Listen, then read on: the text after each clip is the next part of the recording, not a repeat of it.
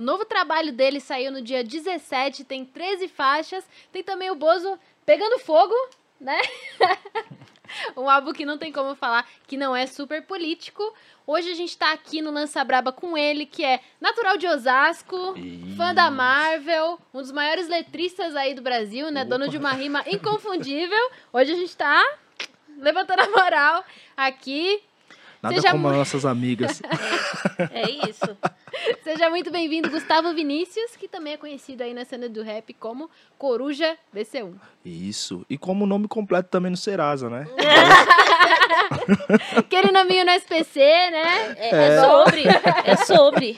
É sobre isso. Faz parte, faz parte. Coruja, seja muito bem-vindo mais uma vez. Um Satisfação, prazerzão satisfação. ter você por aqui. E você tá lançando o Brasil Futurista, né? Lançou no dia 17. Aí Isso. rolou uma brincadeira até que a gente falou com o dia 17, 13 faixas, Faixas. né? Um pouquinho intencional.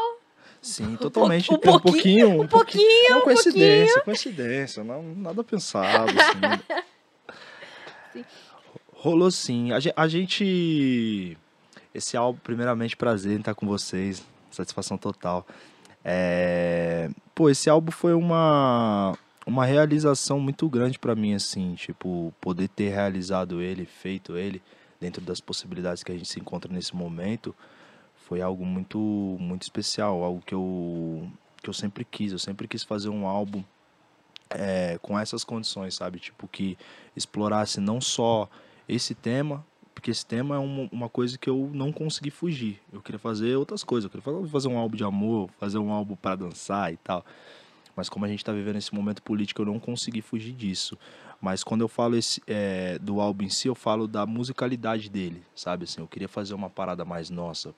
Minha, minha arte estava caminhando para isso, para buscar uma identidade cada vez mais brasileira na rítmica, no jeito de se expressar, na música, encontrar novas formas assim de, de cantar também, porque eu tava meio saturado do que de, de tudo que eu já tinha feito e também de tudo que eu tava escutando, tá ligado? Assim, eu acho que tava tendo uma tendência muito de de partir pro, pro norte-americano sempre, sempre, tá ligado? Tipo, pô, mano, todo mundo queria ser o Kanye West, tá ligado? Todo mundo.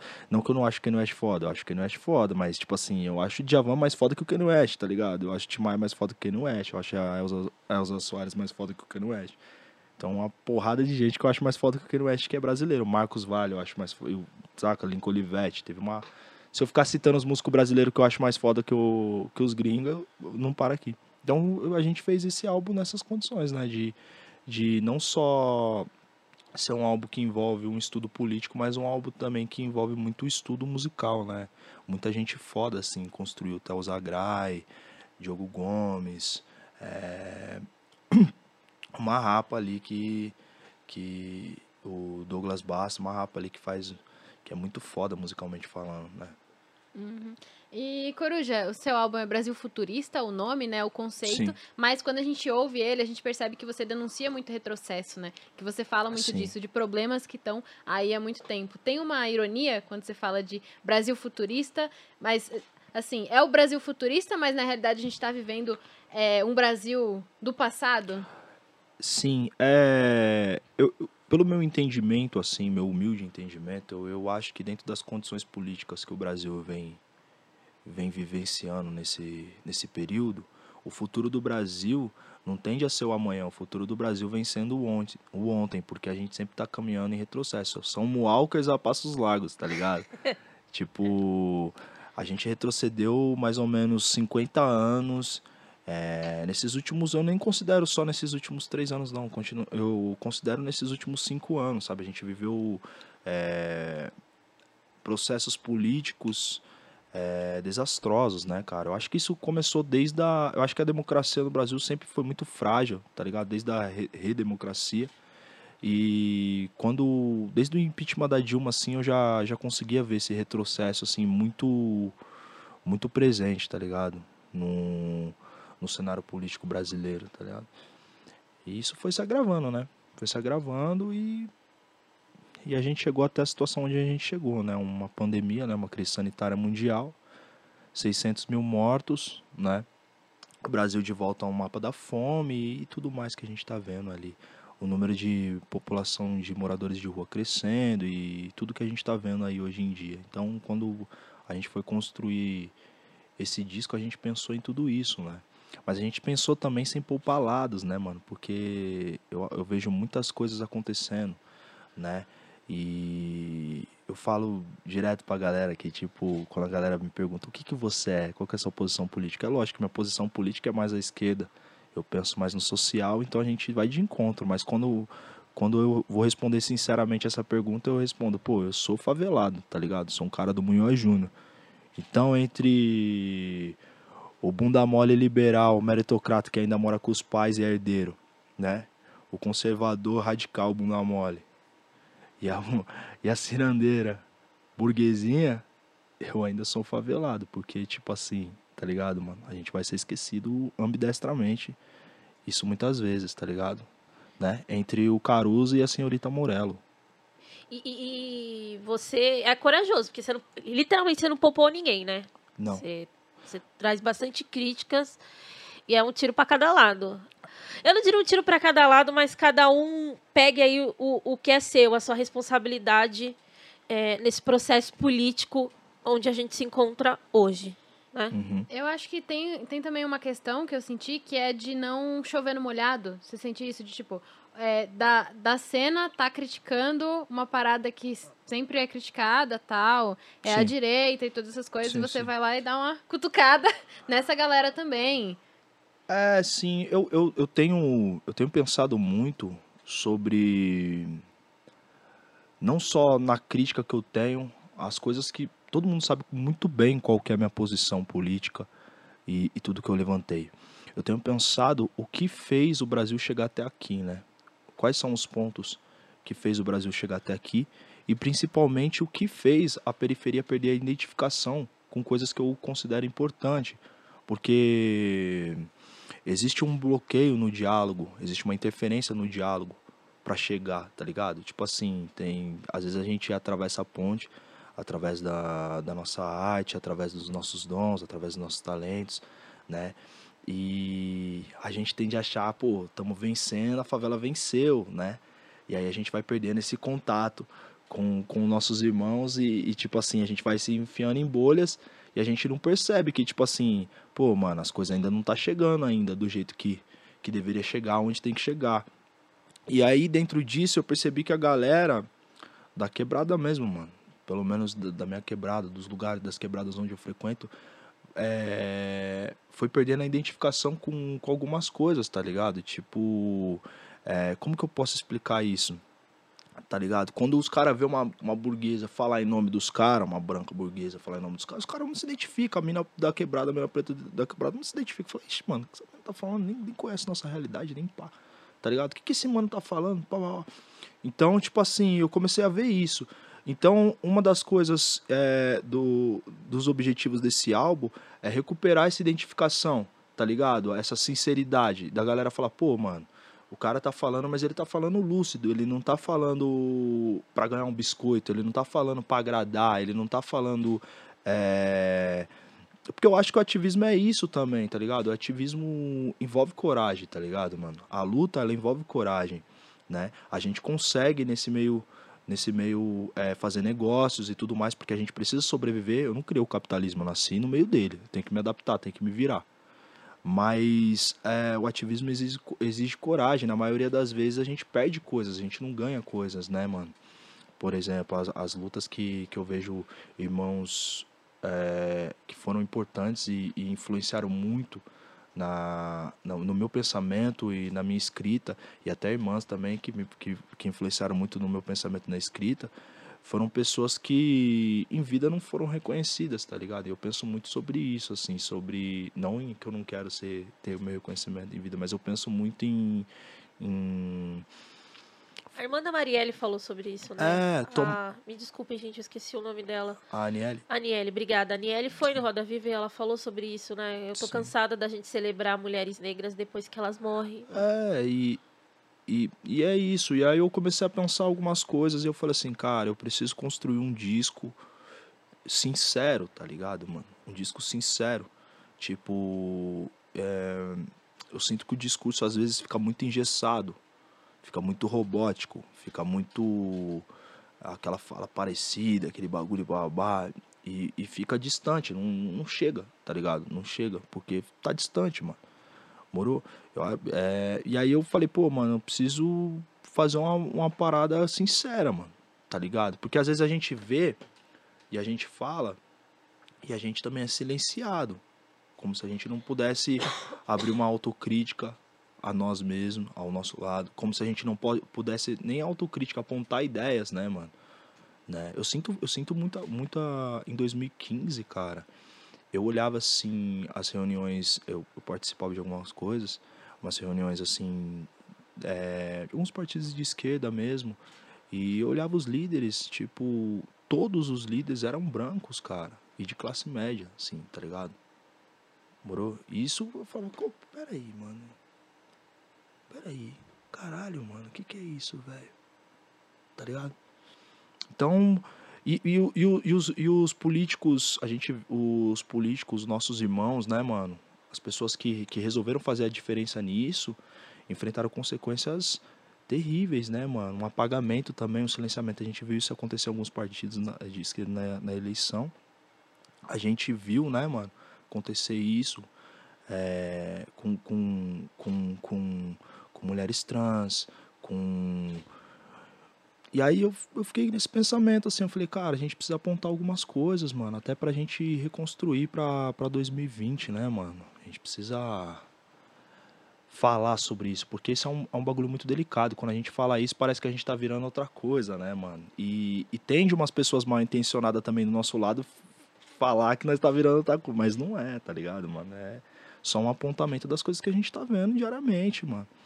Tá e você traz essa coisa da, da esquerda cirandeira e é muito legal, né? A, a crítica e ao mesmo tempo que você faz é isso... Tu, eu, o meu bagulho é contra os, os boy, mano, os burguês, tá ligado, mano? Exatamente, tá ligado? mano. É, não, é foda você falar de. É foda, é muito confortável, né? Você falar de um ativismo, de, de qualquer corrente política progressista, é, quando você está num conforto de um apartamento, quando você tem comida, sim, aí você fica sim, criticando as pessoas, sim, ah não, mas porque pobre não sabe votar, sim, e, sim, e, e, e, jogar a culpa na população. Como que a gente chegou até aqui? Como que a gente chegou até aqui? Eu gosto muito de, de ir para o lado da discussão da, criminal, da criminalização, da judicialização nesses últimos anos. Por que, que, as pessoas votaram no Bolsonaro? Porque a gente vendeu insegurança, a gente ficou vendendo insegurança a todo momento e o cara chegou lá com a solução, sabe? Não, vou acabar aqui com, com crime e tal. Porque realmente, né, as pessoas estão sendo roubadas, tá, tá, tá acontecendo, existe, né? Existe. Pô, isso, isso, é, isso é verdade, isso é uma verdade. E parece quando. Aí entra a questão da comunicação. Quando a gente vai se comunicar, quando a esquerda, nós vamos se comunicar, a gente não consegue ser transparente num diálogo. Morou, mano? Aí tem essa interferência. Por exemplo, é... o da segurança. Parece, aos olhos de quem vê do leigo da quebrada, por exemplo, que a esquerda não pensa em segurança pública. Tá ligado?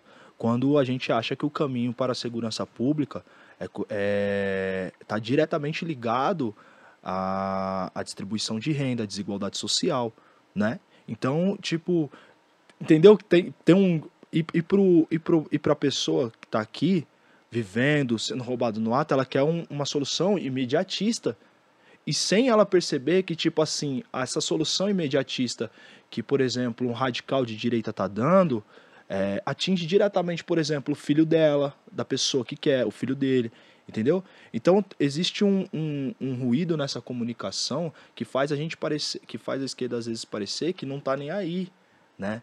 Que, que quando a solução a gente vê e enxerga que é mais profundo, tá ligado? Eu, eu acho que a criminalidade é direta, isso é uma opinião minha e eu tenho convicção disso porque eu, eu fui oficineiro muito tempo, trabalhei com, com, com irmãos é, que passaram pela Fundação Casa e tal eu tenho certeza, eu tenho convicção.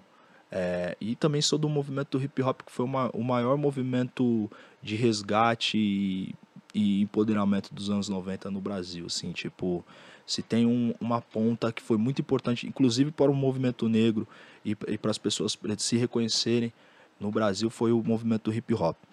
É, mas, tipo assim, eu acredito que a violência está é, diretamente ligada à desigualdade social, tá ligado, mano? Eu tenho essa convicção.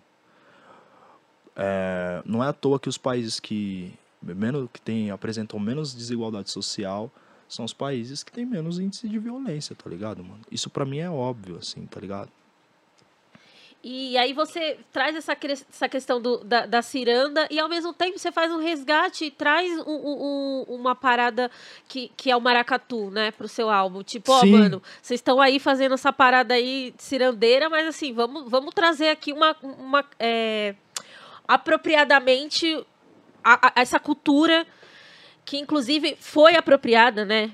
A gente tá Sim. tá aqui falando um pouquinho, tô aqui na, na brisa da galera cirandeira, mas tem uma, um, até um arquétipo, uhum. né? Uma construção de, dessa galera, dessa identidade branca, progressista, meu chão de apartamento de taco, a, a como é que é o nome disso aqui, dessas a plantas aqui? A samambaia.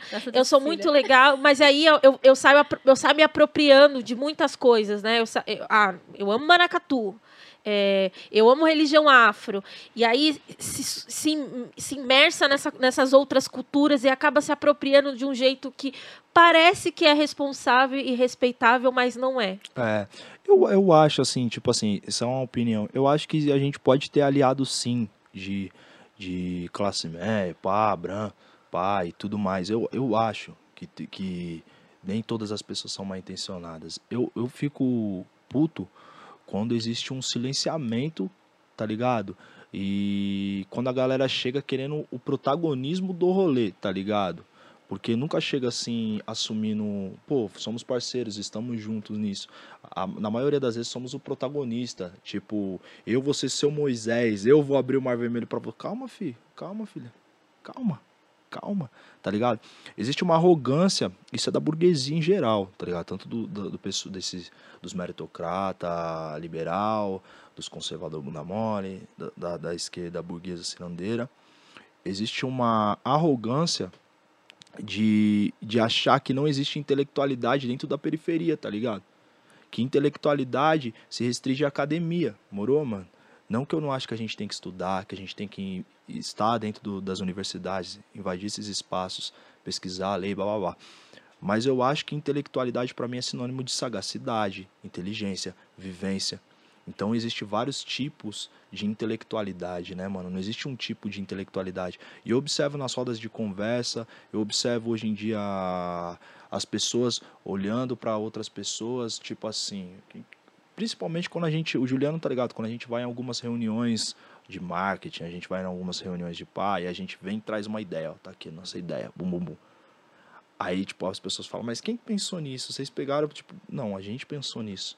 Pô, você estudou? Não, eu estudei, mas você foi, sabe, tipo assim, a galera não acredita que foi você que fez o bagulho, porque eles acham que os, os para eles o sinônimo de intelectualidade se restringe à academia, não se restringe à sagacidade, à inteligência e pá, né?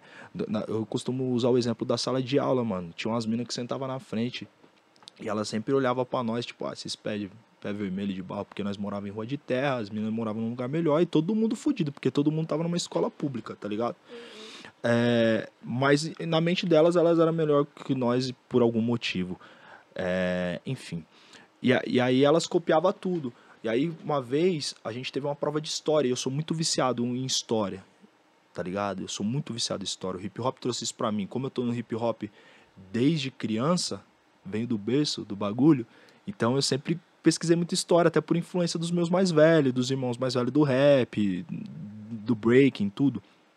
E aí eu fiz essa prova de história e eu não fazia nada, eu era um mau aluno, tá ligado? Porque eu não copiava, eu tinha preguiça de copiar, eu sempre odiei copiar, tá ligado, mano? E aí eu peguei, fiz a prova e, a prof... e aí eu tirei nove. E as meninas tiraram sete, porque essa prova tava difícil, né? E aí a professora falou que eu colei. Aí a Yasmina falou pra professora que, eu, que não era possível, que eu colei. Aí a professora, não, não, não, não, não, não, não, não. Você, é, pá. E aí a professora me obrigou a fazer a prova de novo porque eu tinha tirado 9 e elas 7. Elas não aceitaram que eu tirei 9 e elas 7. E a professora também não aceitou, porque na mente da professora a inteligência estava restrita, estava tava no lugar do quê? De quem de Não tava no pensamento. Ela não tava desenvolvendo o pensamento da pessoa. Porque inteligência não tem nada a ver com. Se você copia a matéria co- ou não. Tem a ver se você, o que você absorve, como você. E aí a professora me fez tirar, fazer a prova de novo.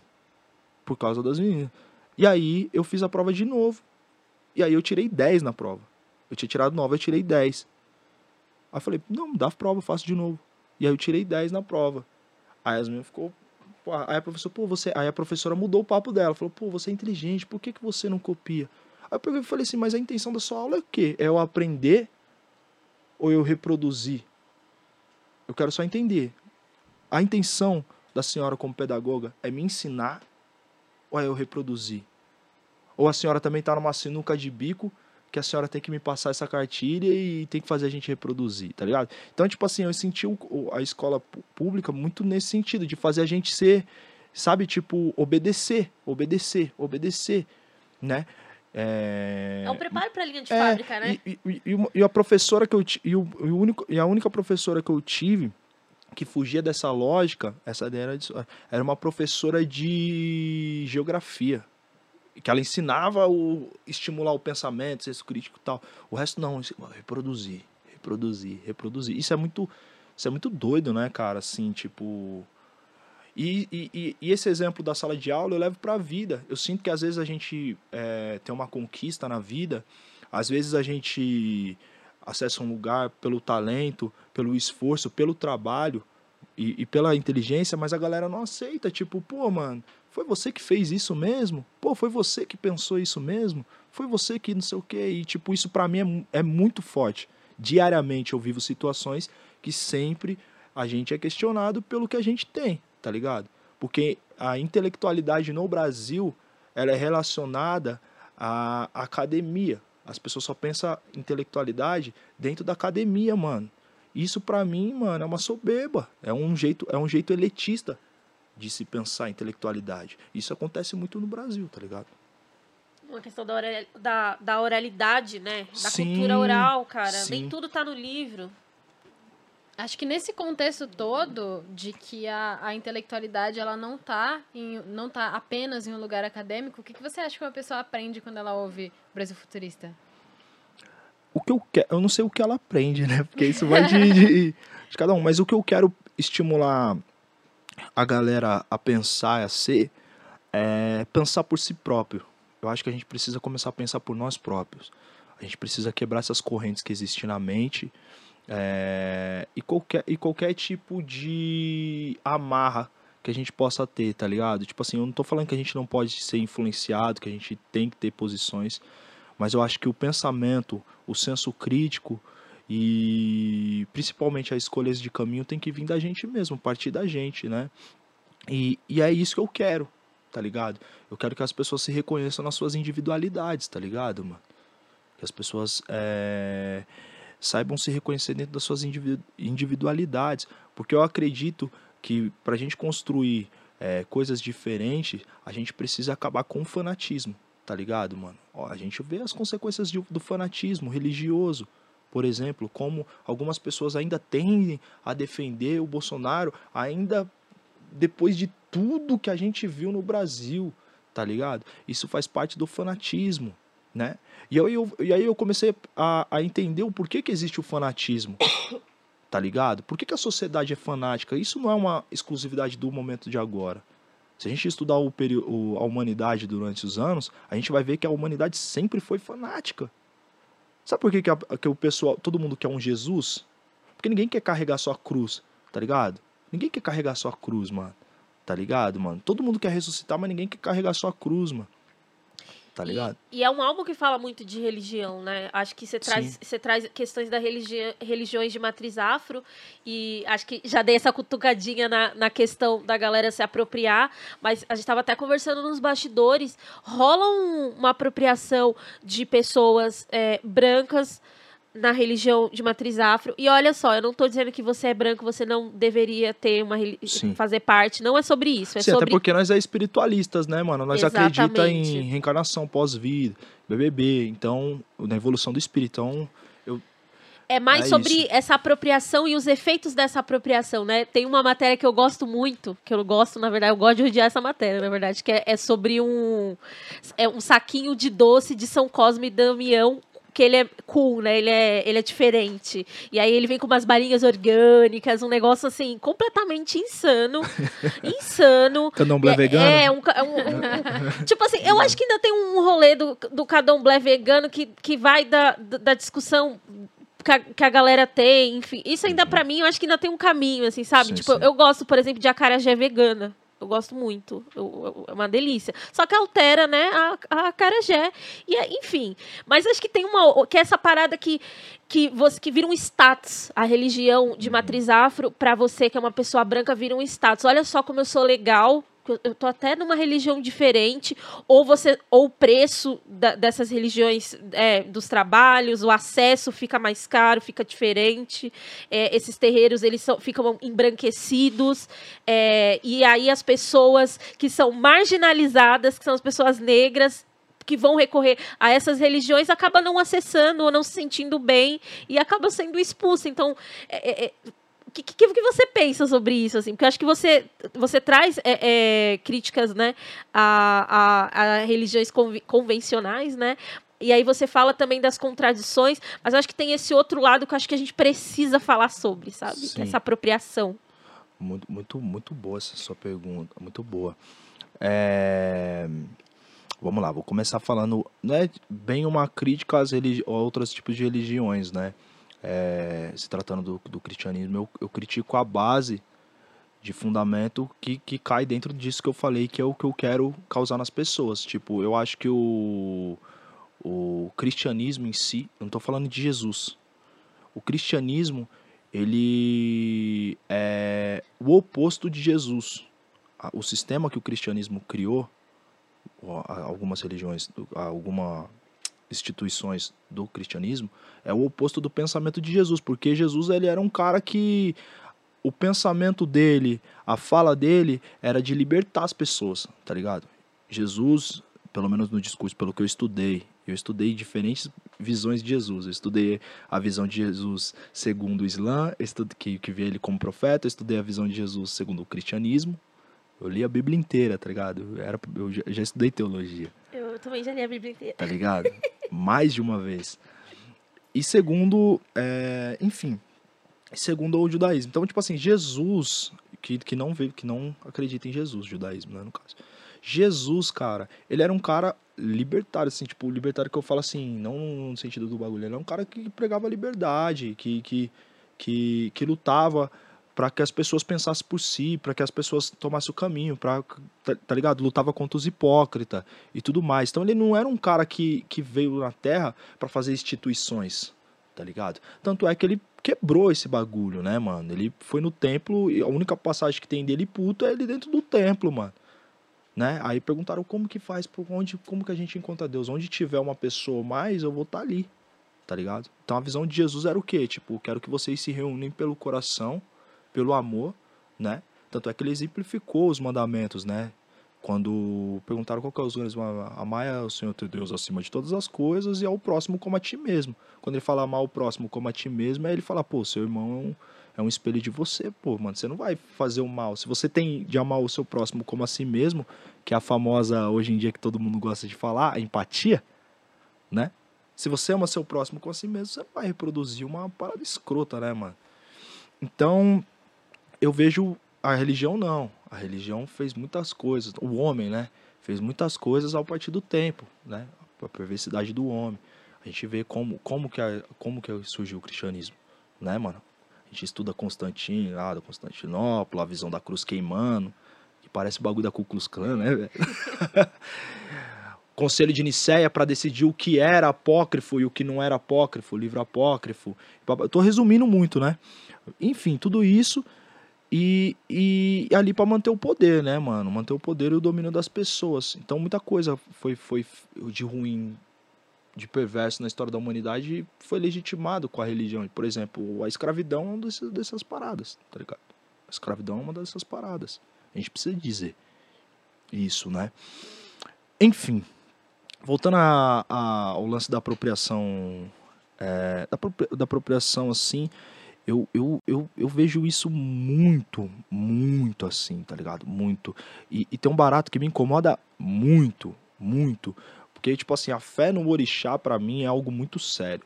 Tipo assim, eu tenho a dizer que, que o orixá salvou minha vida mesmo, literalmente. Essa história é, é muito doida. O orixá salvou minha vida mesmo, literalmente. Né? Eu não, não fui pro candomblé porque, ah, blá, blá. Eu fui porque já tinha é, essa parada de família, né? Da minha avó. Aí meu pai não assumiu, tá ligado? Pelos dois lados. E aí passou para mim, para minha irmã, minha irmã não assumiu e chegou um momento da minha vida que eu falei, não, eu, eu preciso eu preciso ir. E por identificação política também, mano. Falei, pô, aqui é, um, é o, o candomblé é uma religião séria, é uma religião que te conecta, conecta com o ancestral, te faz se conectar com com as línguas de matriz africana, que é o Yoruba, com a língua de matriz africana, que é o Yorubá. Eu falei, pô, mano. E aí eu me identifiquei mais com o candomblé, tá ligado? É uma, é, eu não me identificava com muito com o cristianismo, tá ligado? E minha família era metade para cá e metade para lá. Ao passar do tempo, conforme, com, conforme mais eu fui estudando a Bíblia, menos eu fui me identificando com o cristianismo, tá ligado? Eu falava, pô, mano, esse bagulho de dar outra face não é pra mim, mano. Eu não nasci pra dar outra face, mano. Se o cara der um tapa na minha mão, na minha cara, eu corto a mão dele, mano. tipo, eu sou isso. Até, até brinco com os caras, pô, mano, eu não nasci pra ser. pra ser cristão. Tipo, com todo respeito a quem é, tá ligado? Eu tenho um tio que é pastor, tá ligado? E, e a gente entra em várias, várias, várias, várias conversas. E aí, uma vez conversando, inclusive, com meu tio, meu tio falou assim pra mim. É, nós tava falando sobre o processo da escravidão, meu tio, não, mas o meu tio, um homem negro. Não, negro de pele retinta. Não, mas nosso povo é, é muito raivoso, nós tem que esquecer o passado. Eu falei, cara, que que é isso, mano? Que, que, de onde você tá? Não, cara. E aí a gente começava a, a, a trocar essas ideias e eu discordava, eu pensava diferente, né? E aí eu fui partindo com o candomblé, candomblé te resgata a ancestralidade. Prega o amor também, prega a construção, prega a evolução do espírito, mas prega a justiça também, várias, várias coisas, né? Enfim. Esse lance da, da apropriação, um bagulho que me irrita muito, é, é quando a galera começa a tratar a fé ancestral, que eu acho uma coisa muito séria, né? Como como fosse brincadeira. Isso me irrita muito. Você isso, fala de horóscopo, né? É, como fosse o horóscopo do João Bidu. E aí começa a atrair a falta de caratismo das pessoas, que eu acho que é do indivíduo, do indivíduo, como fosse do orixá. Ah, ela é filha de Oxóssi, por isso que ela é assim. Ah, ele é filho de não sei quem, por isso que é assim. Não, cara. Tá ligado? Tipo, quer, quer trair o caráter da pessoa ao orixá, tá ligado? Ao sagrado. Isso foi me irritando. E isso eu vi com muita frequência de começo com pessoas brancas, recém, é, dentro do candomblé, da Umbanda. E, e, e, depois eu vi até próprios irmãos fazerem isso com, com frequência. Isso me incomodava. Eu falava, gente, mas o caráter individual das pessoas é o caráter individual das pessoas, mano. Tá ligado? A gente não é o orixá é sagrado, tá ligado? O caráter individual das pessoas é o caráter individual das pessoas. Por exemplo, eu não vou culpar Jesus pelo pelo pelo mau caratismo de alguns líderes religiosos que roubam o, o, o povo. Não, não é culpa de é o cara que é mau caráter, tá ligado, mano? É a mesma coisa do orixá. Não é o orixá, tá ligado? É a pessoa que tem os, os problemas dela, tá ligado? A ser resolvida as questões dela por conta dela, do caráter dela entre, essas, entre outras coisas. E, e, eu falei, pô, mano, a gente precisa falar das coisas, porque. E, e, e resgatar também. É, essa geração de rap, do rap é muito boa, cara, porque tem muito, muitos irmãos e irmãs que são do candomblé. E a gente é uma geração que a gente fala mesmo do orixá, a gente exalta o orixá. E eu acho isso importante também, porque é muito endemonizado, tá ligado? Eu já entrei em lugares que a galera fala, olha a guia, já fica meio assim. Irmãos do rap. Na quebrada também tem. Pô, tem favelas no Rio de Janeiro que o traficante não permite. Expulsa pai de santo, quebra terreiro, tá ligado? Isso tem muito a ver com, com, com racismo religioso, né, mano? Com a estrutura do Brasil que, que, que, foi, que foi feita para massacrar, né, mano? O nosso povo. E também como que eu vou explicar? E também tem a ver com, com essa estrutura de dominação que eu falei do cristianismo também, que o cristianismo foi feito para dominar o cristianismo que eu falo, não é fé, eu ressalto, pessoas que têm fé em Jesus, que vão na igreja, mas por fé em Jesus, não estou falando da fé em Jesus, estou falando da instituição. A instituição em si, a, a princípio foi feita pra dominar, tá ligado? Pra só a religião dela ser a cer- a certa. Você nunca vai ver eu vir aqui falar assim, ah, mano, o cristianismo, o, o- acreditar em Jesus é errado. Não, porque eu acho que a fé da pessoa é a fé da pessoa, tá ligado? Ah, o, o Islã é errado, ah, o, bu- o bu- o budismo é errado. Não, é a fé da pessoa, cada pessoa tem sua fé. Eu que acredito em super-herói, tá tudo. É, pô, do caramba, mano. Que a palavra de do Anabolvó seja convosco, tá ligado? É isso, mano, entendeu? Mas agora você vê, a galera falando, não, você vai pro inferno, bababá, né? E a galera tem muito a usar o inferno como uma ameaça e o céu como uma chantagem, né, mano? Mano, imagina ir pro céu com Silas Malafaia. Rapaz, bota o tobogã que eu quero descer. Dois, Ir pro inferno com o Fred Mercury.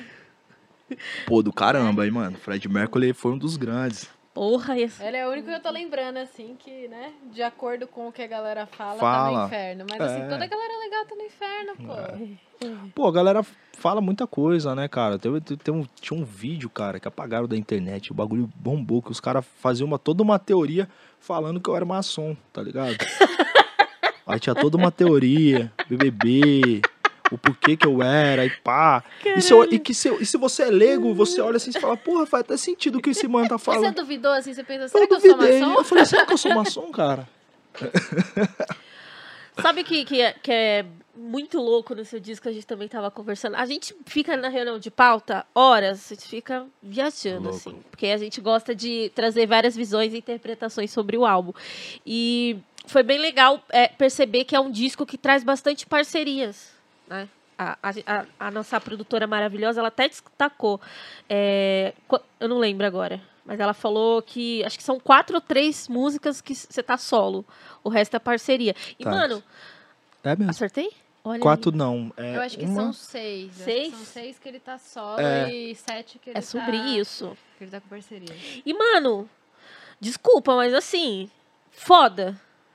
Quando, quando eu fui ou- ouvir a faixa com a Margareth Menezes, Pô, Margareth Menezes é uma das nossas rainhas, né? Maravilhosa. eu falei assim, mano, eu falei assim, esse coruja é foda, né, mano? Olha que ele trouxe. E, a- e a- acho que vale, vale falar aqui no podcast, né, que você- a gente, ela é foda pra caramba.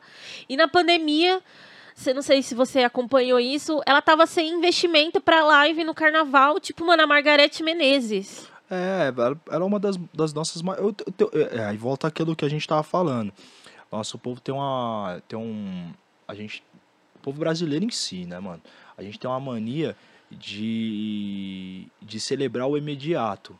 Nessa de celebrar o imediato, e a gente vai esquecendo de celebrar os nossos reis, as nossas rainhas em vida, mano. Pô, depois que a pessoa falece, assim, depois que a pessoa vai embora, mano, aí todo mundo quer lembrar, tem que, tem que celebrar em vida as pessoas. E a Margareth Menezes, pra mim, tá nesse pedestal, tá no lugar das rainhas, tá ligado? Da música brasileira. Eu fiquei muito feliz dela ter topado, tá ligado? Cantar com a gente, assim, fazer uma música, ela gostou pra caramba. Falou, pô, Coruja, meu irmão, ancestral, velho, pá, não sei o quê. Eu falei assim, mano. Falei- eu- meu coração disparou. Falei, pô, pô, tem que ser você, tem que ser você. Ela, o Jonathan Fer, né, que participa. Jonathan Fer, que é um dos maiores pianistas do Brasil. E ele tá nessa faixa, tá- sabe, tipo, é um bagulho muito especial, assim. Foi um. O Theo produziu esse disco, o Douglas fez o, viol, o, fez o violão dessa.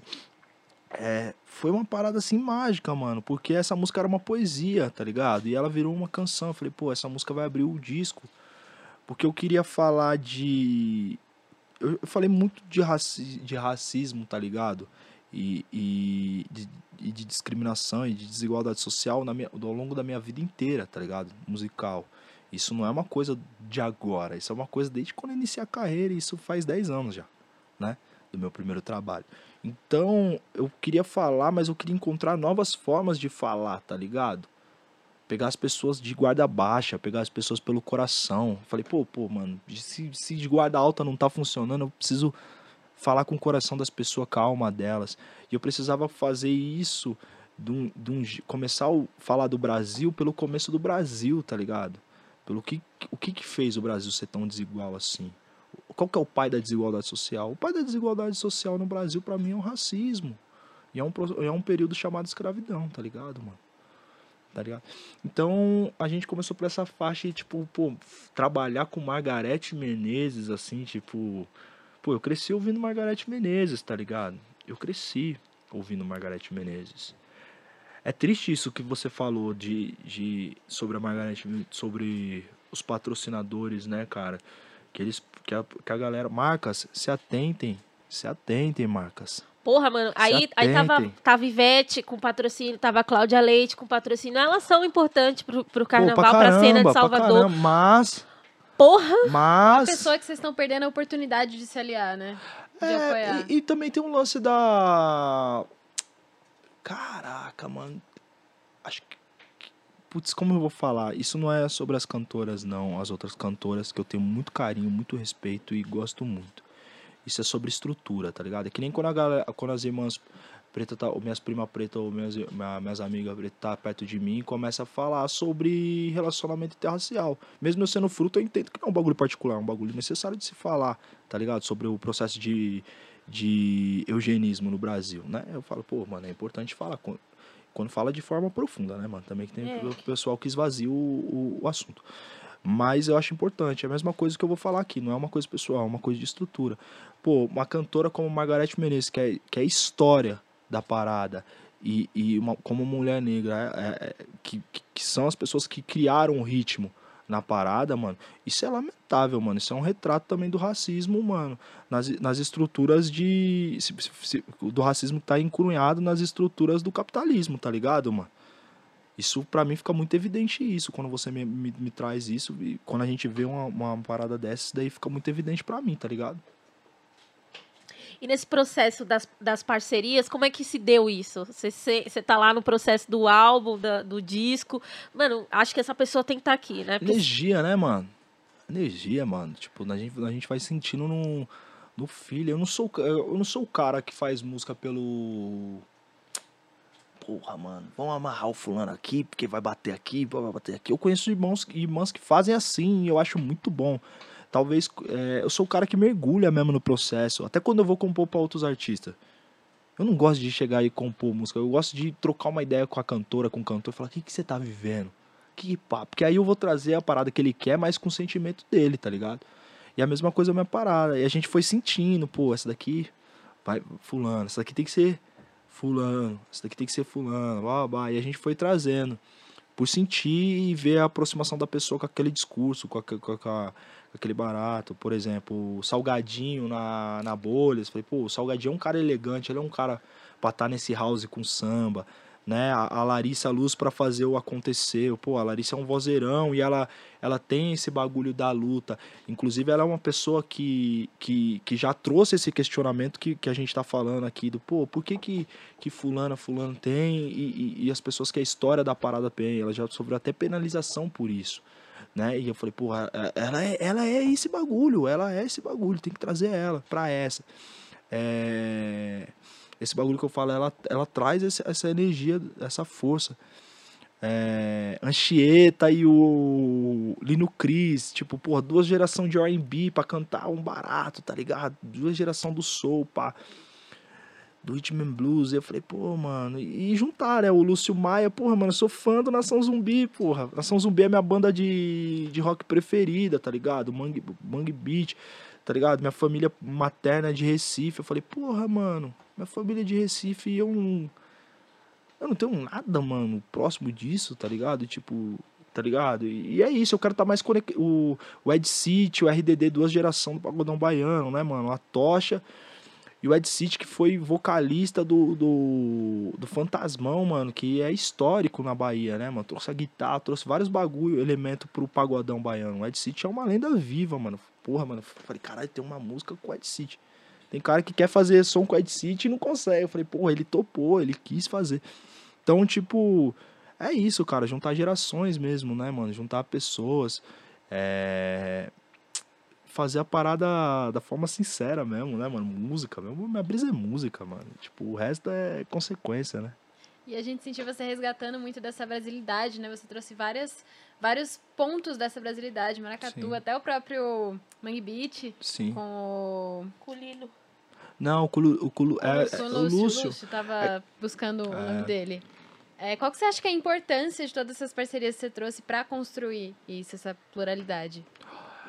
É porque são personalidades que imprimem essa pluralidade, né? Imprime essa pluralidade. Tá pra sair a versão deluxe, né? Do disco também, a gente tá trabalhando nela. É, essas pessoas, Vai elas... ter vinil? Vai ter vinil. Porra! Vai Da hora, vinil. da hora. Vou Subiu o voucher. Vou fazer vinil, vou fazer vinil. É, pô, eu já pensei o disco como vinil já. Pô, cara, é, são pessoas que imprimem essa, tá ligado? Tipo, essa brasilidade, esse esse esse e, e além do mais, são pessoas que eu nunca tinha feito uma parceria. Eu usei esse critério nesse álbum. Falei, cara, eu tenho que fazer parceria com pessoas que eu nunca fiz música ainda e que eu admiro né? Porque às vezes a gente se cerca de do nosso bonde ali e a gente só faz música entre nós. Aí galera, ah, panela, panela, a gente reclama, a gente não percebe que, porra, mano, se pá, a gente tá mesmo, né, mano, não tá abrindo espaço. E aí eu priorizei fazer música com quem eu ainda não, não tinha feito e, sobretudo, pessoas que amassem muito a música, tá ligado? Quando eu olho pra qualquer um desses caras, são pessoas que amam muito a música, são músicos, né? Que pessoas que amam muito a música e tocam e blá blá blá. E aí, pô, foi, foi isso. Vamos, vamos, é isso, gol. Você tava falando de uma coisa que eu fiquei. Você é a segunda pessoa que senta aqui nesse podcast e fala, fala quase a mesma frase, que é tipo, música, música. Não quero imprimir um- uma musicalidade externa do, do- de gringo. Eu quero trazer uma parada da identidade brasileira. Sim. Explana mais isso aí. Eu acho que a galera. A galera. eu- mano, eu abro meu Twitter e todo mundo quer ser o Kanye West, mano. A fulano é o Kanye West, ciclano é o Kanye West, ciclano é o. Eu falei, gente, todo mundo quer ser o Kanye West? Agora todo mundo vai querer ser o grin- gringo? Não que eu não acho que o Kanye West seja importante, tá ligado, mano? Acho que o Kanye West é foda também, pô. Me influenciou também, mas, pô, tanta gente pra nós ser, mano. Tá ligado? Tanta gente foda pra nós ser no Brasil. Tá ligado? Eu me inspiro mais no Brau do que no Kanye West. O Brau me inspira mais, tá mais próximo da minha realidade do que o Kanye West.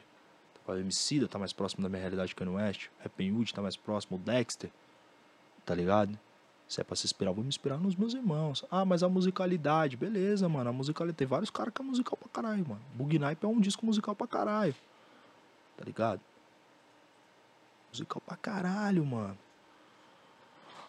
Tá ligado? Tem vários discos que é foda, mano. Luz é um disco foda, mano, do Djavan. É um dos discos que me, que, que, que me impactou muito. Tem um disco do Robson Jorge e do Lincoln Olivetti, tá ligado? Que é um disco foda, que, que me influenciou muito nesse. Então tem, tem, tem várias obras brasileiras, da música brasileira, que me impacta mais na- no termo de musicalidade. Eu vejo uma riqueza musical muito maior do que tem nos gringos. E aí é muito engraçado, porque o Kanye West olha pro Brasil, tá ligado? O J. Cole olha pro Brasil, o Jay-Z olha pro Brasil, tá ligado? Jay-Z fez bagulhos com o Marcos Vale, tá ligado? Kanye West olha com os caras, tá ligado? J. Cole tava sampleando Milton Nascimento. E aí os gringos olham pro Brasil e reconhecem, porra, vou samplear isso. Se a gente abrir um, um, tem um site de sample, eu mostro tanto de coisa que os gringos famosos já sampleou aqui do Brasil, tá ligado? E aí eu comecei um- uma pesquisa de, de músicos e cantoras brasileiras. Que eu falei, porra, velho, eu não preciso da gringa, mano. Tudo que eu tenho tá aqui, mano. Até o funk, o soul brasileiro, quando veio pra cá, ele ficou mais swingado, ele ficou mais gruvado, tá ligado, mano? Tudo que eu preciso tá no Brasil, mano. Eu não preciso ficar pagando pau pra gringo. Então eu já tô fazendo um disco que critica os gringos. O, o, o, o, bagulho que eu faço já é gringo, né? O gênero que eu faço já é gringo. Eu, porra, eu preciso brasileirar esse bagulho, porque quando os gringos vê, eu, eu comecei a fazer esse crítico. Quando os gringos me vê, o que que eles vão ver? Eles vão ver um bagulho caricato gringo ou eles vão ver uma identidade brasileira? Tá ligado, mano? Que, que eles vão ver? Uma identidade brasileira ou um bagulho caricato gringo? Se eu parecer o Kanye West, mano, entre o Kanye West, entre um cara que parece o Kanye West e o Kanye West, eu vou escutar o Kanye West. Eu, sendo brasileiro. Imagina os gringos. Tá ligado? Foi isso que eu comecei a pensar, mano. Falei, porra, eu quero ser. Eu quero encontrar minha identidade, quero ser brasileiro, mano.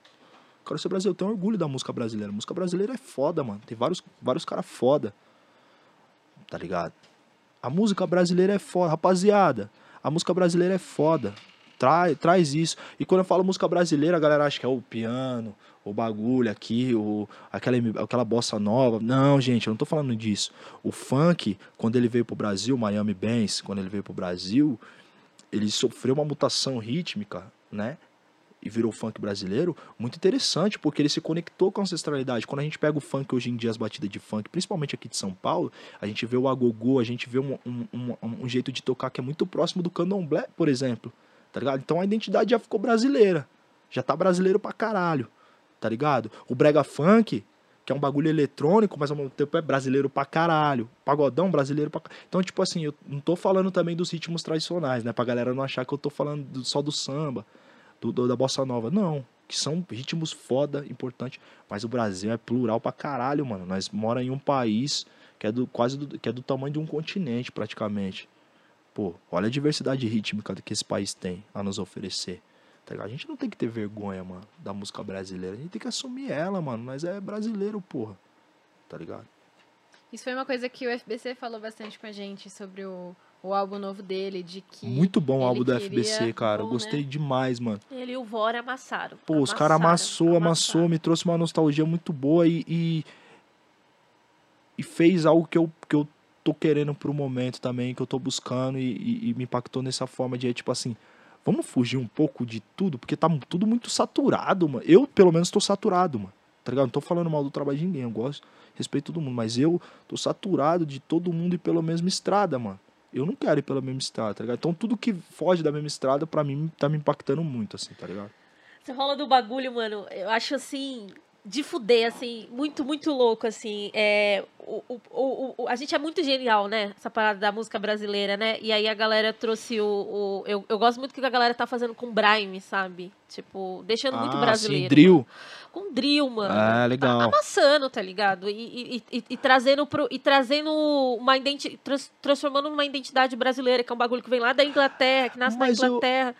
Mas, desculpa te cortar, mas eu acho, eu tava falando com o Febem esses dias, o Febem mora, tá, tô morando lá perto da casa do Febem, nós, nós tava, E aí, o Febem, seu vacilão, brincadeira. nós tá trocando essa Vem, ideia. vem aqui, mano, O- no. Ele vai no colar, ele vai encostar. eu acho que o, o drill e o pá, como é um bagulho que já, já tá mais conectado à Europa, a Europa, é é, as favelas da Europa é mais parecido do Brasil, porque o pessoal tem esse fanatismo ao futebol, bababá, BBB, então é um bagulho já mais próximo até do que o, do que o estadunidense, né, mano? Então eu acho que o, o, o, Barato tem a criar uma identidade brasileira, ainda fundido com funk. Tem uma galera também do funk que migrou pro trap e também tá trazendo uma identidade brasileira pro trap, né? Eu acho muito foda, mano. Acho muito foda. Muito foda mesmo. Muito foda tudo que tá acontecendo. E respeito também. Tem umas paradas que eu não gosto. Mas não é que eu não gosto porque eu acho que a música é ruim. Eu não me identifico musicalmente, tá ligado? Mas eu respeito também, mano. E tá tudo certo, mano. É sobre isso, e tá é sobre tudo bem. isso, mano. É sobre isso. E você falou sobre é, você ter meio que dado no saco dessa questão de todo mundo fazendo música igual, que a gente sabe que não é necessariamente assim, mas eu entendi. Indo pelo você- mesmo caminho, né? dizer. Eu- eu se- Aham. Eu senti que. Eu senti. Sabe a marginal 6 horas da tarde? Aham. Tava tudo meio marginal 6 horas da tarde, assim. Tudo falei, bem. porra, viado. Muita coisa e muito. Liguei meu ex e falei, aí, mano, mostra um outro caminho aí que pela marginal não, não sei se eu quero ir, não, mano. Olha o trânsito que tá. É isso, tá ligado? Aham. E a gente tá vendo alguns artistas fazendo isso. O Emicida fez isso com. Como é que é o nome? Samba. O Neo Samba, a discussão que ele o traz Neo sobre o Neo Samba, é, Samba. toda essa, essa coisa que ele trouxe, o próprio FBC, você trazendo o rap, que ainda é Sim. rap, mas é um rap que traz muitas referências é, de fora, de outros, de outros gêneros É brasileiros. que a minha parada tá mais né? no. Muito louco, né? O samba, muito foda. O MC dele, muita influência do samba, né, mano? O antigo. A minha, a minha tá. Tem influência do samba, mas a minha tá mais dentro do, do samba rock, do balanço, que é mais minha influência, né, mano? Samba rock, o balanço, o soul. Eu, eu venho dessa parada. Que é brasileiro. Que o soul que veio de lá e o balanço, mas os caras transformam um bagulho mais brasileiro e o samba rock é um bagulho daqui de São Paulo, pá. Então eu escrevo mais nesse, meu, meu- no, aquele bagulho de procurar o groove, o groove, o Aham. groove, né? Eu escrevo muito nesse bagulho do groove, do swing, pá. E você já frequentou é, samba rock? Pô, De- pra caramba. Tem uns da hora, né, mano? Pra Ali na caramba. São Bento, né? Pra caramba. Nossa, foda. Foda. Legal, pô. Minha, minha... Pô, meu pai, era... meu pai dançava samba rock pra caralho. Meu pai dançava samba rock pra caralho, assim, tipo.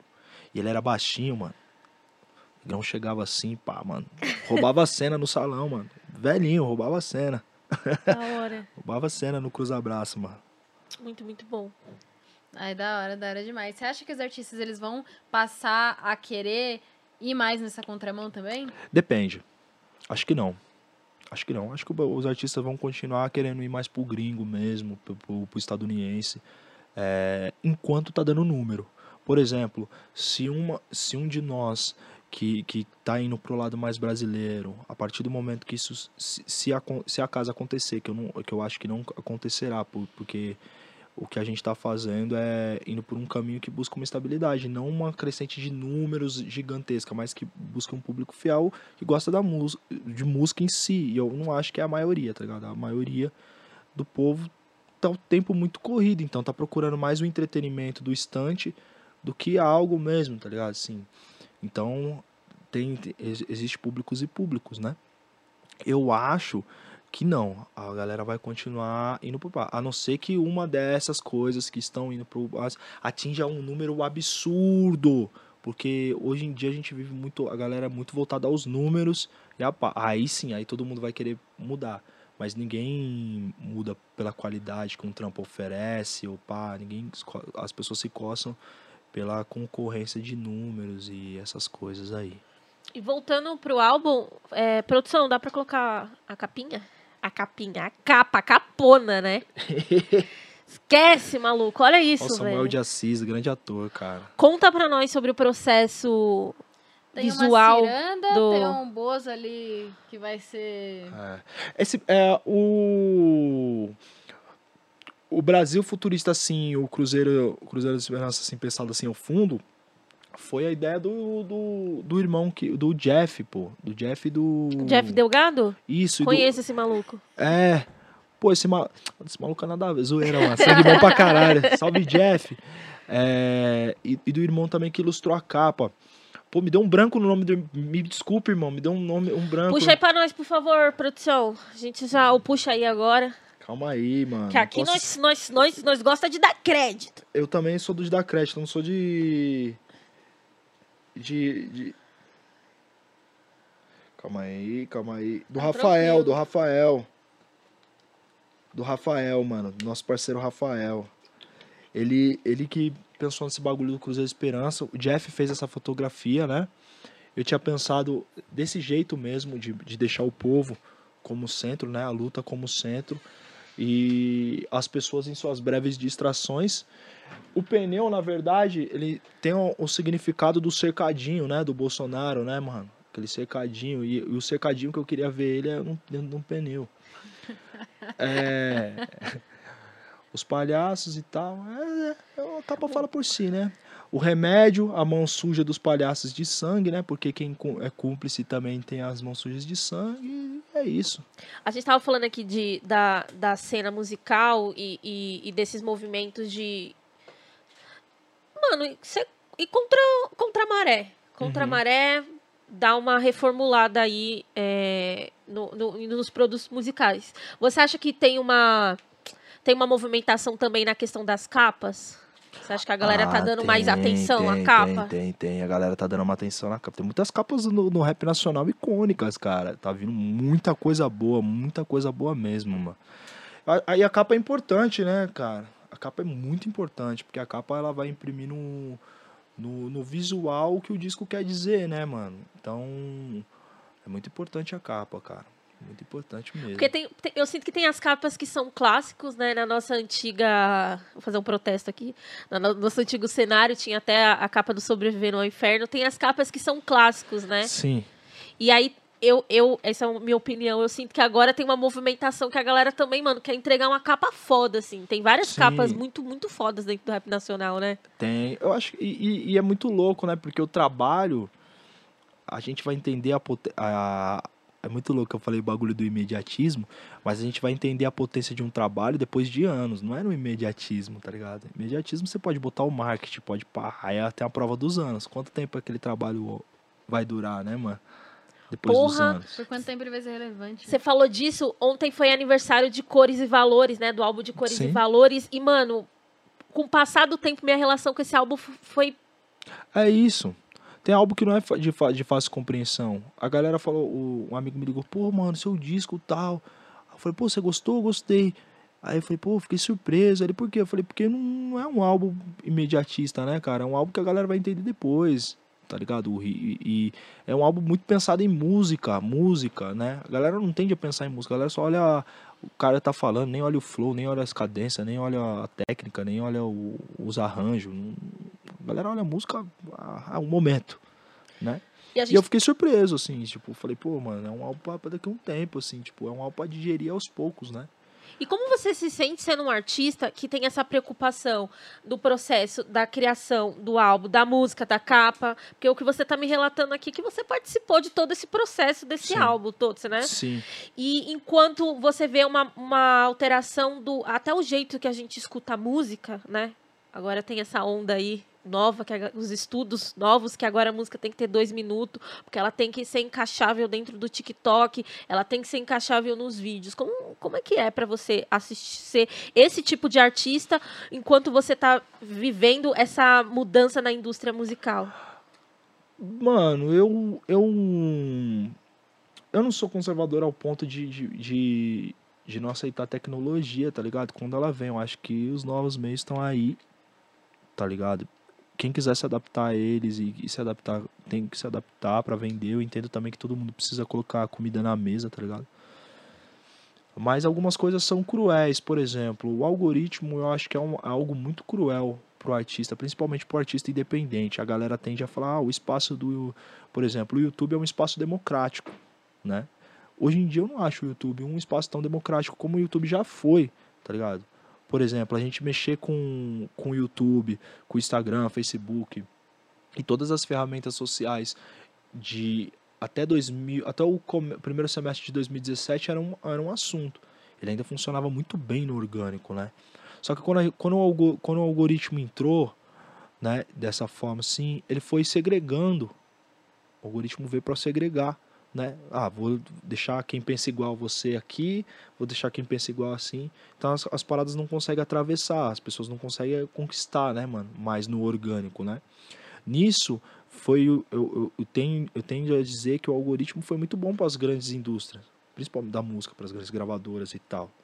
Para o artista independente, para artista independente foi muito ruim. Para as grandes gravadoras foi muito bom, porque as grandes gravadoras sempre injetou muita grana. Então elas injetando muita grana nos artistas dela, vai acontecer os artistas dela, tá ligado? Eles vão acontecer. A galera independente que não, não tem dinheiro vai acontecer cada vez menos. E aí o nicho volta a, a ser segregado pra caralho, tá ligado, mano? E injusto pra caralho no, no sentido de, dessa corrida, tá ligado, mano? A gente tá falando. Eu, eu, eu, eu gosto muito de, de trocar essa ideia com você sobre música, indústria, e aí eu queria trazer algumas provocações para você sobre como você ver se existe alguma algum avanço, alguma mudança na indústria da música ao olhar o rap. Você acha que falta mais espaço para o rap, olhando as, as grandes premiações? Quando for, qual foi a última vez que uma artista de rap ganhou como música do ano? Sim. Uau! É... Olhando para as premiações, vou falar dentro do mercado nacional, né? Que eu acho que é a pergunta, o, é. mundial. Acho que Não, ela se é, é restringe. É Vamos, vamos bater um pouquinho aqui no ah, mercado nacional. Eu acho que a galera. Eu acho que o, o mar é imenso, mas a gente sempre fica restringido aos mesmos artistas. Por exemplo, é, a gente fala, pô, existe uma aceitação, papapá, na grande mídia. Pô, a Bivolt tá com a música agora na novela. Morou, Emicida tal. O Emicida já tá há algum tempo dentro, de, né?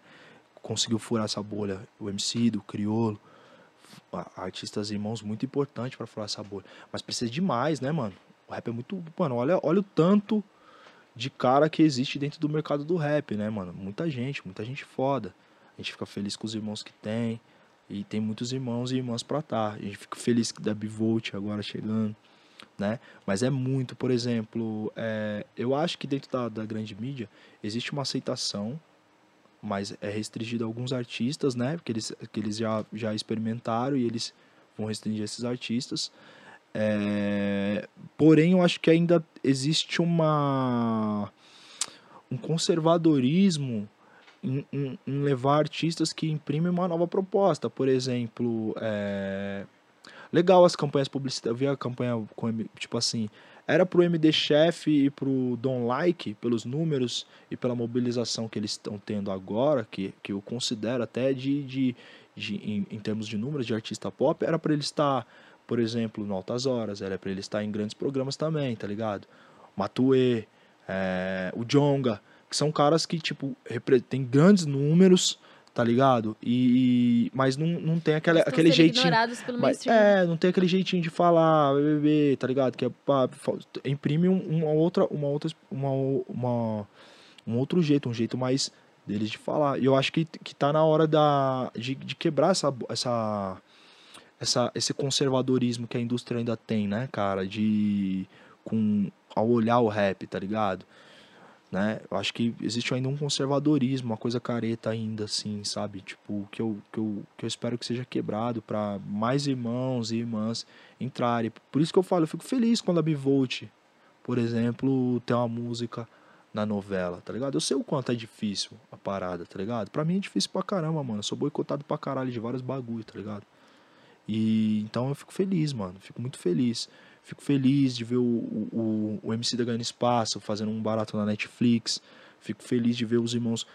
E eu, eu sinto que tem mais irmãos pra, pra ter, né, cara? Precisa de mais gente, né, mano? Mais gente. Porque o, o, o- número que o rap imprime, o rap, e aí eu vou mais longe, e o funk imprime, com o número de espaço que ele tem na grande mídia, eu acho que, que a conta não bate. Ô, Coruja, e você acha que vai chegar num ponto em que Né? o, o A conta mainstream... A conta não bate. Pô, o rap, junto ao rap e o funk, são os ritmos mais ouvidos do Brasil, né? O rap, trap e o funk são os ritmos mais ouvidos do Brasil. Então, tipo assim, se a gente fosse olhar os programas, era pros programas levarem mais rap e funk do que qualquer outro outro barato, tá ligado, mano? E a gente não vê isso, né? Então eu acho que tem que. Acho que tem que trocar também. Tem uma galera também que, que precisa mudar, precisa. A gente precisa se reciclar, mano, tá ligado? São novos tempos, mano. Deixar o conservadorismo de lado, né? E o racismo, né? O racismo, principalmente o racismo, né? Enfim. É isso. Eu toquei aí no ponto. Uh, é isso. É isso. É, e você acha que vai chegar num ponto em que o mainstream ele precisa mais do rap do que o rap precisa do mainstream? Vai chegar um ponto que o quê? Que o, esse, essa grande mídia, mídia tradicional e tal, ela precisa mais do rap para trazer esses números, esses números enormes que você tinha falado, Sim. é, do que o, o rap precisa dessa mídia? Sim, eu acho que as marcas no mundo publicitário tá começando a acordar em relação a isso, sabe assim, tipo é, existe uma um filme que eu gosto muito, cara, pra, pra exemplificar isso. Vocês já assistiram o Poderoso Chefão? Uhum. Não. Pô, é muito louco, porque a relação do Poderoso. O Poderoso Chefão é um filme de máfia, mas ele fala muito de relações de negócio, né? Se for ver o filme a fundo, ele é um filme que fala sobre relações de negócio e, e lealdade, né? E, e eu gosto muito porque a forma do Don Corleone negociar é uma forma de aposta. Tipo assim, ele vai lá, resolve um problema de um cara. e ele fala assim: Não, você não precisa fazer nada pra mim. Por exemplo, ele resolve um problema de um advogado. Aí fala: Você não precisa fazer nada pra mim agora. Um dia eu vou precisar de você e aí você vai me ajudar. E a gente vai construir uma família. Mas por que, que ele faz isso? Porque se, se ele cobrasse pelo favor, tava tudo quitado. Mas como ele fez um favor, como ele coloca na, na, na negociação do favor, de uma. O que, que ele quer? Ele quer, no negócio dele, ter uma relação mais profunda, uma, uma, é, uma relação de. Uma relação, como que eu posso dizer? É, uma relação. Uma relação profunda Profunda. com, com, com, com a pessoa. Então ele quer ter uma relação de negócios estendida, né? E aí, quando, quando vamos supor, um cara que vem pedir outro favor pra ele, ele faz a mesma coisa. Esse cara, de repente, precisa de um advogado. Aí ele já tem esse cara que tá devendo favor e consegue ajudar. Então ele vai criando uma relação de negócio. Acho que, a- que as marcas, agora nesse momento, teriam que parar de olhar para um pouco para números, porque os números, eles, eles giram, nessa era do algoritmo, com dinheiro, tá ligado? Agora, boas ideias, boas ideias não se encontra aonde tem número às vezes. Às vezes tem um cara ou uma mina que é um artista menor que tem boas ideias E se a galera investir, vai- se as marcas investir, vai ter uma relação de a longo prazo que vai trazer muito mais resultado do que um artista que vai trazer os números imediatos, tá ligado? Então as marcas têm que se aten- se atentar a isso também nesse momento, tá ligado? Nas relações mais. E eu acho que algumas marcas já estão acordando pra isso, tá ligado? E estão vendo o rap, o funk, o trap, assim, como uma possibilidade muito grande de, de, de fazer isso, né, cara? E o, e o seu álbum, né? Você produziu na pandemia, né? E eu Foi. a gente tava vendo. Dois um EP e dois um EP e um álbum na pandemia. O homem produz, né, minha gente? O homem é uma máquina. E esse processo, cara? Porque assim, né? Ninguém tava esperando uma pandemia.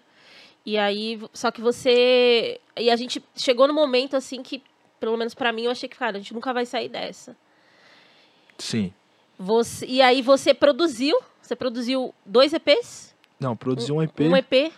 um- não, eu produzi. Não, minto. Eu produzi três EP e um álbum, porque eu ainda. é, o disco novo que vai sair da Larissa Luz com o Trop Killers, eu trabalhei nele também. É. É isso. E Cê- teve de outro irmão também que eu, que eu escrevi, então foram. É, foi isso. E essa, esse foi o seu processo com a pandemia? Vou trampar, vou entregar. Porque eu vi num, num corte você falando que você sempre foi. Boa parte da sua renda tá ligada aos shows, né? A minha renda tá ligada a show. Eu não sou o cara do, do, do- da, publi, da publi por enquanto. Eu quero ser, viu, Marcas? Não tenho nada contra vocês, não. Vem fazer negócio comigo. A gente pode conversar, trocar uma ideia boa. É, Vem que vem, vem que vem. é que não afeta. Enfim, eu nunca fui o cara da publi, né, mano? Porque eu acho que, tipo assim, veio a pan- vamos, vamos estudar o momento da pandemia no mundo artístico. Veio a pandemia, todo mundo ficou sem show. Então, todos os artistas, grandes, pequenos, médios, todos ficaram sem show, né? Veio a era, das lives, a- as marcas viram também uma- uma- um, um espaço para começar a investir mais em publicidade. No entanto, os artistas, como os artistas maiores, né, em termos de números, estavam é, também sem show, esses artistas pegaram toda a publicidade. Os artistas de médio pequeno porte, que eu considero de médio, ficaram sem esse amparo, né, cara? Então ficou sem amparo de nada, sem amparo do governo, sem amparo do. do eu não tô falando que é errado também os irmãos e as irmãs maiores pegar, não, eles também são merecedores. É, sem amparo do governo, sem amparo. das- sem nada. Sem nada. E eu era um cara que tava, tipo, eu tinha nove shows pra fazer. Tipo, eu tinha nove festival, mano. Eu trabalhei a minha vida inteira pra. Tava com a banda e tal. Tô ainda com banda. Pra fazer show em festival. Meu bagulho era esse. Eu quero fazer show em festival, eu quero fazer show. Porque eu, eu gosto de tocar em circuito onde as pessoas gostam de música, né? E os festivais eram uma oportunidade pra isso, pra esse crescimento. E aí, bem nesse momento, veio a pandemia. Eu perdi oito shows, cara. Oito shows. Oito shows, assim, tipo. Um ano e seis meses praticamente eu fiz uma live. Fiz pouca coisa, assim, tipo. Então, do que, que eu vou sobreviver agora? Comecei a fazer música para os outros, fiz um, um bico aqui ali de escrita para outros trabalhos, né? De escrever trilha para alguma coisa e tal. E sobrevivi aos trancos e barrancos nessa pandemia, tá ligado, mano? Porque o dinheiro vai acabando, tá ligado? E. E no meio do ano passado eu ainda peguei Covid, mano. Eu peguei Covid. Eu quase fui nessa. É uma Caralho. parada que eu, não- que, eu, que eu falo pouco, assim, mas eu quase fui nessa, assim. Não, não falei nada, vivi esse momento. Então foi um momento muito doido, assim. Foi um momento de. de. Foi um momento de me, me conectar muito à minha escrita, porque senão eu ia pirar, tá ligado? Eu, ia, eu, ia, eu tava adoecendo, mano. Porque eu não tava vendo pessoas, eu sou muito. Muito eu sou o cara que preciso ver as pessoas, preciso conversar com as pessoas pra me compor. Eu não tava vendo as pessoas. Eu só. eu- o momento que eu me sinto vivo é quando eu tô em cima do palco ou quando eu tô dentro do estúdio. Tá ligado? Falei, pô, no palco me tiraram, o estúdio reservado dá pra tá, né? Aí eu fiquei um tempo sem estar no estúdio também, porque os estúdios fechou por um tempo. E aí eu fiz o EP nessa época em casa, o EP eu gravei em casa, pra pegar uma renda ali básica ali de streaming e conseguir viver um período. E com isso apareceu a Mango, né? Que a a Kézia me apresentou a Mango e o Theo. E a gente começou a construir o disco e buscar possibilidades para fazer esse disco, né? E é muito engraçado como a vida é, porque o disco que eu sempre quis fazer, nas condições que eu sempre quis fazer, surgiu no período onde eu tava mais sem grana. Tá ligado? Não, mais sem grana não, mas já tive fases piores, mano. Você é louco, tem que agradecer muito, mano, tá ligado? Mas o, o período, assim, é da, da minha carreira, é, de cinco anos pra cá, que eu que mais, mais precisava, tá ligado? Foda. Eu acho que impactou muito, né? A... Dá um nó na cabeça, né? É. Porque Apareceu vários bagulho, apareceu uns clandestinos pra fazer. Tá ligado? Apareceu? Porra, apareceu. Os caras, tipo assim, e aí, mano, vamos fazer um clandestino? Eu falando, porra, olhando a- o saldo da conta, você olha o armário, você olha as condições e fala: Não, mano, eu não posso fazer. E aí, beleza, mano. Olhar pro Juliano, Juliano é meu braço direito, falava: Pô, negrão, vamos fazer não, mano. Vamos... Dá pra aguentar mais um tempo, nós se vira de outra forma, viado. Mas não dá pra nós fazer, mano. Tá ligado? Vamos passar esse. Vamos, vamos atravessar esse bagulho aí junto aí, mano. Ah, não, não vai, vamos. Então vamos. Eu acho que é da hora a trocar um pouco dessa ideia, porque as pessoas, ao mesmo tempo que a gente tem essa coisa do, da, da, da indústria da música e tudo mais, tem, tem uma galera que acha que é só glamour, né? Que o artista não é só glamour, Pra alguns é, pra nós, pra, pra, pros meros mortais, pra grande maioria não, né? que o bagulho é ostentação. Sim. E, mano, depois, eu acho que pra mim foi muito um choque, assim, entender até inclusive como é que funciona os streamings. Que é tipo, não é, mano, que sua música tá estourada que você vai ficar milionário, mano. Tem um Ah. processo até aí. E quando você não toma golpe, né? Tem isso também. Isso. Isso é muito importante também ressaltar. Isso é muito importante ressaltar. Mas que tipo de golpe? Como assim? Golpe, golpe contratual, golpe.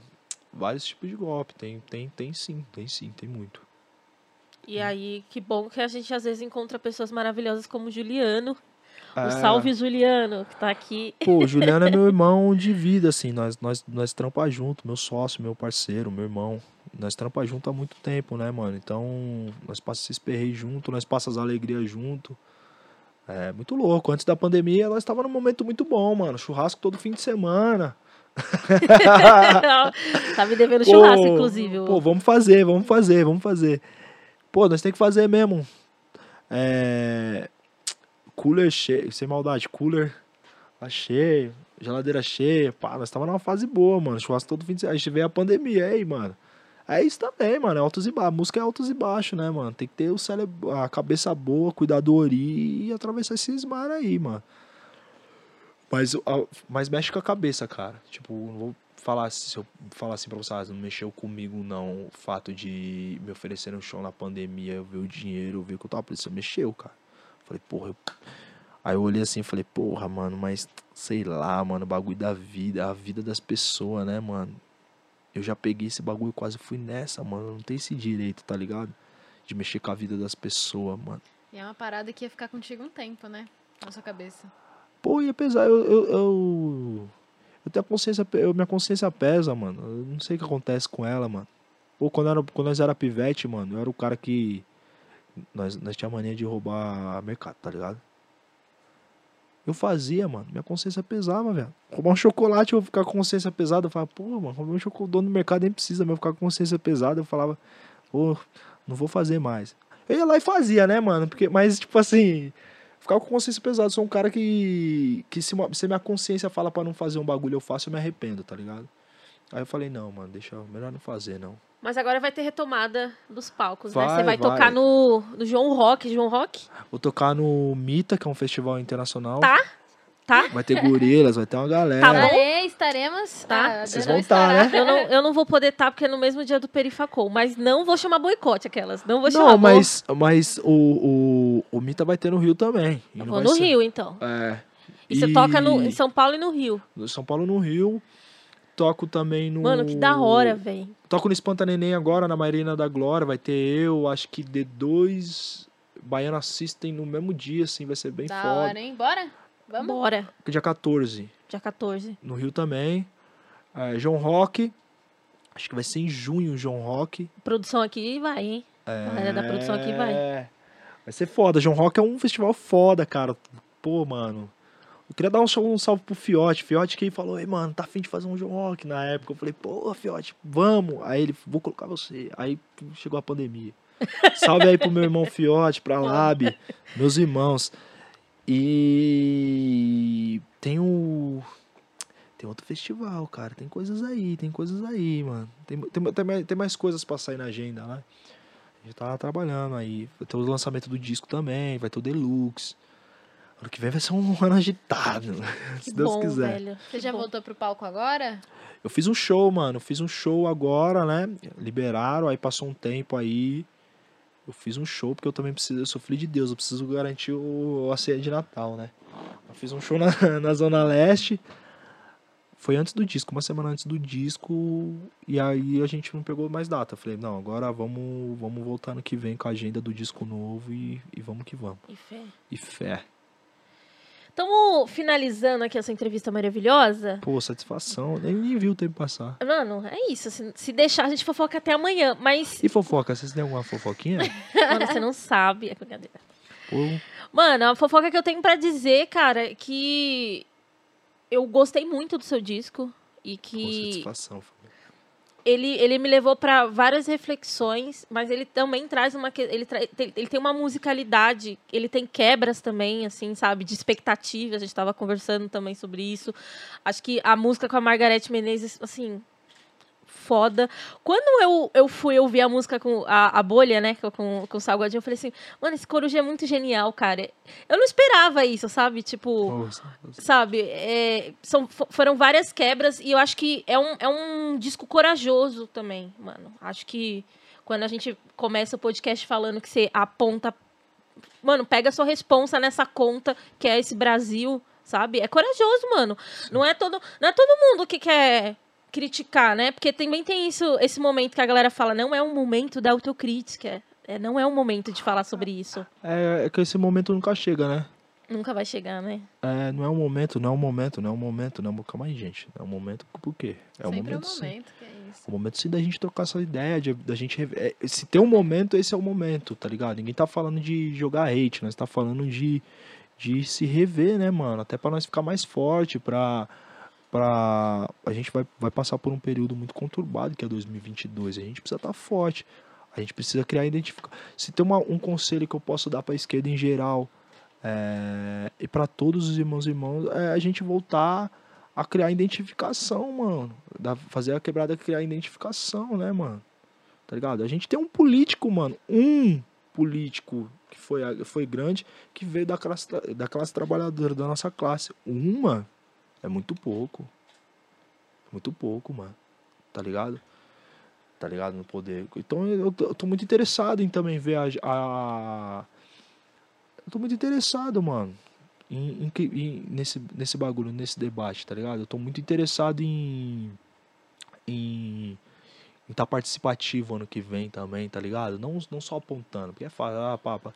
Tá participativo também, tá contribuindo, tá construindo também. Tô muito interessado nisso. Ano que vem vai ser um ano muito importante para todos nós. Acho que a gente tem que estar ativo, a gente tem que abrir a autocrítica, tem que apontar soluções também, né? Porque criticar também é fácil, a gente tem que ap- apontar soluções também, né, mano? Apontar soluções, construir e criar uma uma agenda de retomada de identificação, tá ligado? Com certeza, com certeza. E com isso, acho que a gente vai finalizando. Encerramos Lança Braba com. Depois desse café com bolacha aqui que o, Que o Coruja isso? chamou. É, chamou pras É ideias. isso aí, é isso aí. Mas é Coruja, isso, deixa mano. suas redes pro pessoal te seguir. Pô, primeiramente queria agradecer vocês, minhas irmãs, por- pelo convite, todo mundo, toda a produção. Muito obrigado mesmo pe- pelo espaço pra gente poder falar do disco, poder trocar essa ideia.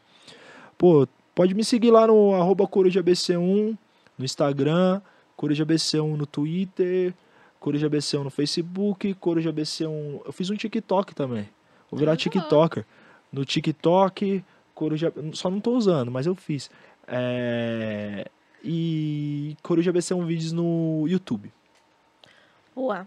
Coruja, muito obrigada de coração por você ter vindo. A gente, acho que desde que a gente começou o podcast, desde que a gente fez a nossa primeira reunião de, de pauta de convidado, a gente falou que queria trazer você. Pô, Finalmente uma rolou. Uma satisfação. Então, muito feliz mesmo de, de ter tido esse papo com você.